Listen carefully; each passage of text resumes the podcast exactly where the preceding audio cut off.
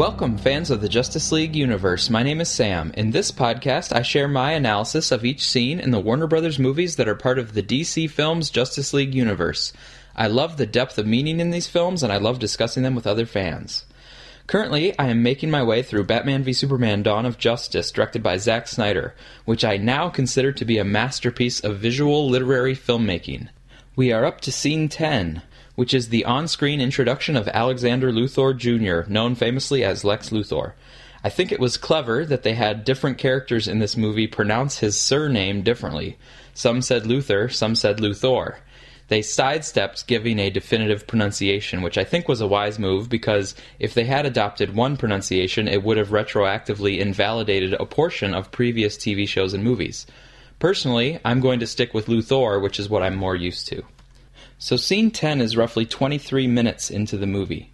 That's pretty late for an introduction of the primary villain, but BVS does not handle its villain in a typical manner at all.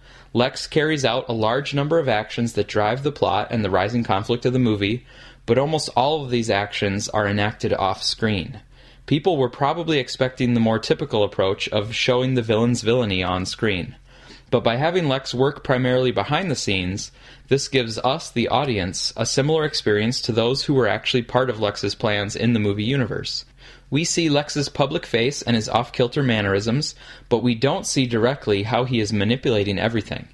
We get bad feelings about him, but we don't get confirmation of his evil doings until the end.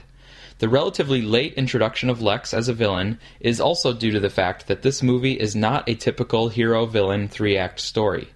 Batman is another villain in this story until his redemption after his moment of clarity. That is, Act 4 in the revenge tragedy archetype, which uh, Batman is basically going through the revenge tragedy structure.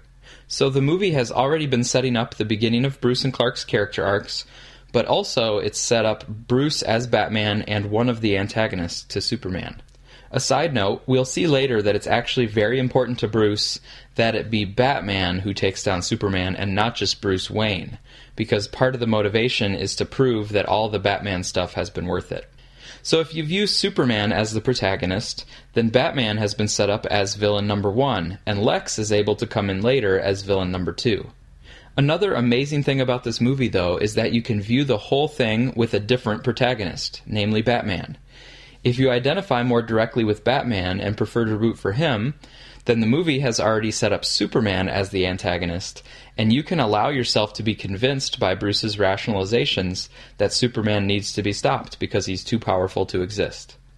To us, then, Superman and Batman are protagonist and antagonist, or vice versa, and Lex can come in now as a bad guy that everyone can root against. To Lex, Superman and Batman are pawns or game pieces for him to manipulate according to his whims. One thing that really strikes me about the Lex character in this movie is how he never seems to have a single care or concern for anybody other than himself in the entire movie. He never sees a person as an end in themselves, but only sees them as means to his ends. According to Immanuel Kant's moral philosophy, then, this version of Lex Luthor, as far as we can tell, is a totally immoral person, because a moral person should view others as ends in themselves. What are the ends that Lex is pursuing? Well, we're starting to get into that here in scene 10. But if you want to jump ahead and see a full analysis of Lex's character, I highly recommend Man of Steel Answers and the blog post called Lex Luthor Explained. In short, all of Lex's actions are attempts to prove that power is not innocent, and he can't stand it when someone powerful is looked upon with admiration and love. I'll put a link in the show notes. So we get Lex's first appearance here in scene 10.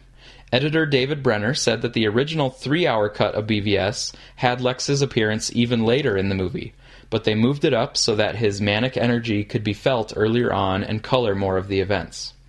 I think where they ended up putting it is just right, because we just saw in the previous scene that Bruce has slipped off the edge and is zeroed in on tracking the white Portuguese through any means necessary.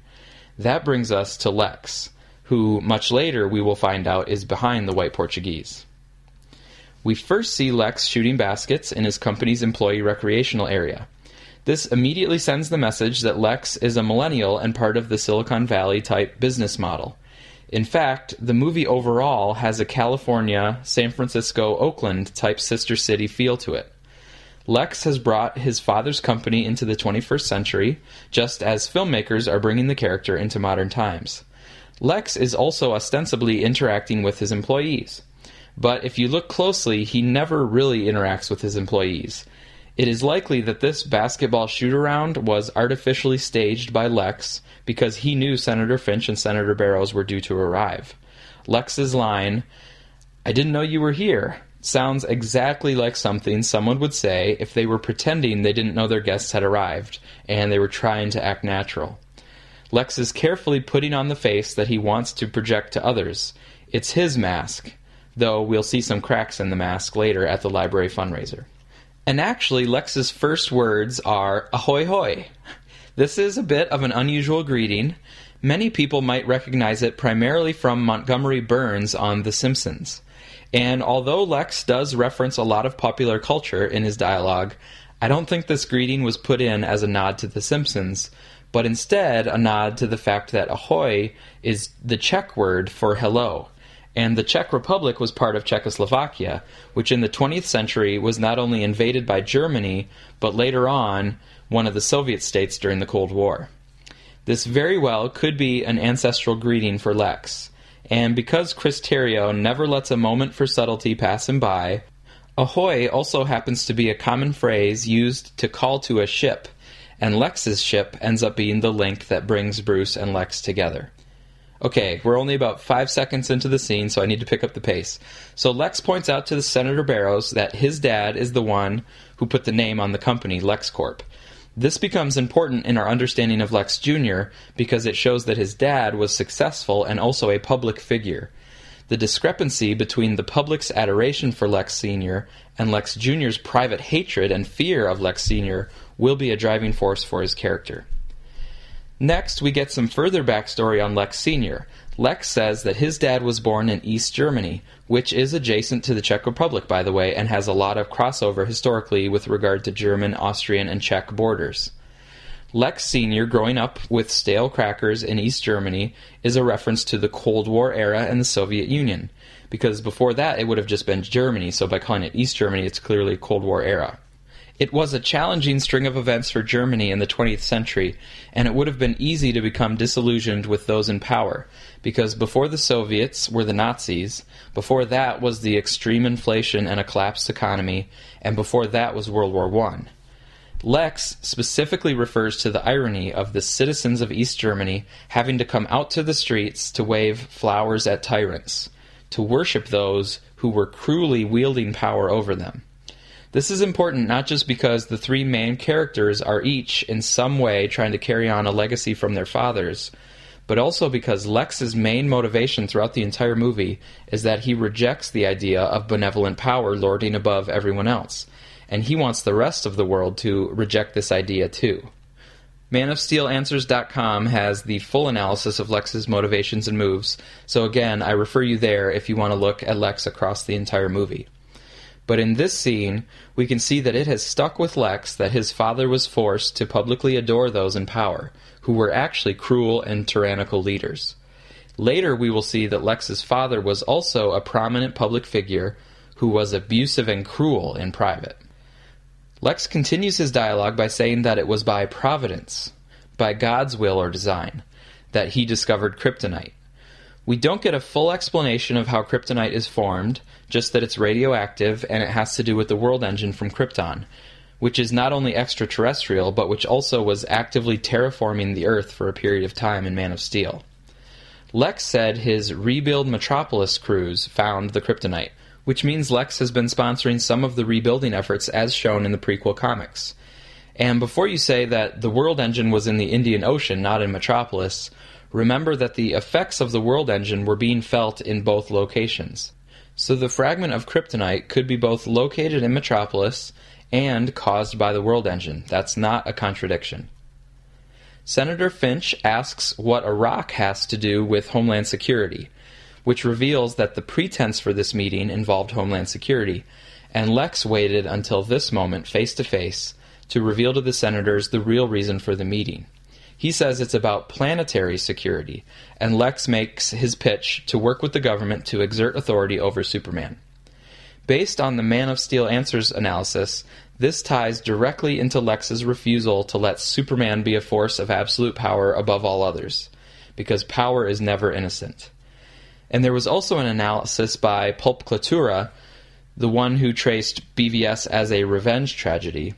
And the Pulp Clatura analysis showed that a main theme in the movie is the failure of public revenge or accountability, and thus people being driven to private means of revenge. Basically, Lex's first move is to try to partner with the government to reign over Superman. He set up the African tragedy to cast doubt and raise questions about Superman's role in the world, and then he used this opportunity to pitch his kryptonite idea to the senators. Eventually, Lex realizes this public route won't work, and he then shifts toward more private, brutal forms of dethroning Superman. As a minor note, Lex's scientists say that they took the kryptonite sample to where they were keeping Zod's body, they being someone else. They means that Lex's team does not control the body, but only had temporary access to it. That's why Lex negotiates for greater access to Zod's body later, even though he's had some limited access already. We learn through the dialogue and a nice visual aid that kryptonite is extremely damaging to Kryptonians, and Lex mentions that they want a larger sample. He uses his typical playful language to describe the large sample. Among the fishes, a whale, and he references Emerald City from The Wizard of Oz. I tend to think that Wizard of Oz is not a big signal for some deeper meaning. It's not like Excalibur at the beginning, which basically was a roadmap right to the entire final act of the movie. Instead, I think the Wizard of Oz reference is just a little joke because Lex loves quoting pop culture and making references, I think, just to amuse himself. And for the audience, we later get Perry White joking about Clark tapping his heels three times to go back to Kansas. Continuing in the scene, Lex asks the senators for an import license. They will consider the request until later when Senator Finch gives her refusal. Some people have wondered why Lex asked for the import license when later he just smuggles in the kryptonite anyway, without the license. To me, it was obvious that the import license was his plan A, and the smuggling was his plan B. In this movie, Lex always has a backup plan. And in an interview with IGN, Jesse Eisenberg said Lex has like 40 backup plans. In the Man of Steel Answers interpretation, Lex wanted the import license so that he could work with the government. But when he sees that Senator Finch still believes the oldest lie in America and she ultimately trusts Superman, he shifts towards using Batman to take down Superman. So he smuggles in the kryptonite and intends for Batman to steal it. So anyway, he asks them for an import license, and he seems a bit exasperated that he has to explain to Senator Finch the reason for a weaponized version of kryptonite as a deterrent to prevent Superman from becoming a tyrant like those that his father had to suffer through in East Germany. That's the reason he gives at the moment, while the deeper reason is that Lex's worldview and ultimately his religious beliefs cannot accept an all good, all powerful Superman. Senator Barrows reveals that most people aren't afraid of Superman, at least not yet, because he says that Superman's the only Kryptonian around, and the implication is that there's really nothing to fear with Superman. This leads us to the metahuman thesis that there are more superpowered beings on Earth besides Superman, and these metahumans are the roots of our long standing myths and legends. Senator Finch states the thesis as a possibility, but Lex refers to it as a fact. There are more of them. And he slams his ball down to emphasize his point, showing his frustration that the senators are too slow on the uptake. This is one of the many moments where Lex briefly shows his inner volatility, even while he's trying to hold it together with his public face. Lex closes the scene by saying that having a kryptonite weapon, a silver bullet, will make sure that we don't have to depend on the kindness of monsters. This is another cultural reference, this time to A Streetcar Named Desire. Now, I wrote off The Wizard of Oz earlier as just a quick nod, but Streetcar seems like it might have been a more strategic choice. Tennessee Williams writes about characters having breaks between their perceptions and reality. And it's pretty easy to see that Bruce and Lex are both trying to force their own perceptions onto the world, forcing the world to make sense, rather than accepting the reality of things. In Streetcar, Blanche submit herself to Stanley, and Stanley took advantage of that and was quite brutal. This is what Lex would expect of someone in a position of power like Stanley, that they would abuse it, and be brutal. And so Lex does not want to be like Blanche, but instead Lex wants to fight back and reject that person of power, in this case, Superman. Ironically, Blanche ends up cracking and being taken to a mental institution at the end of Streetcar. And at the end of Batman v Superman, we see a somewhat cracked Lex, who is also institutionalized in Belle Reve.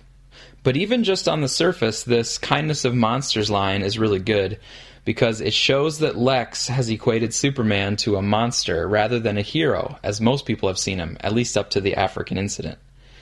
In Lex's view, Superman is a monster, but one who just hasn't been revealed as a monster yet.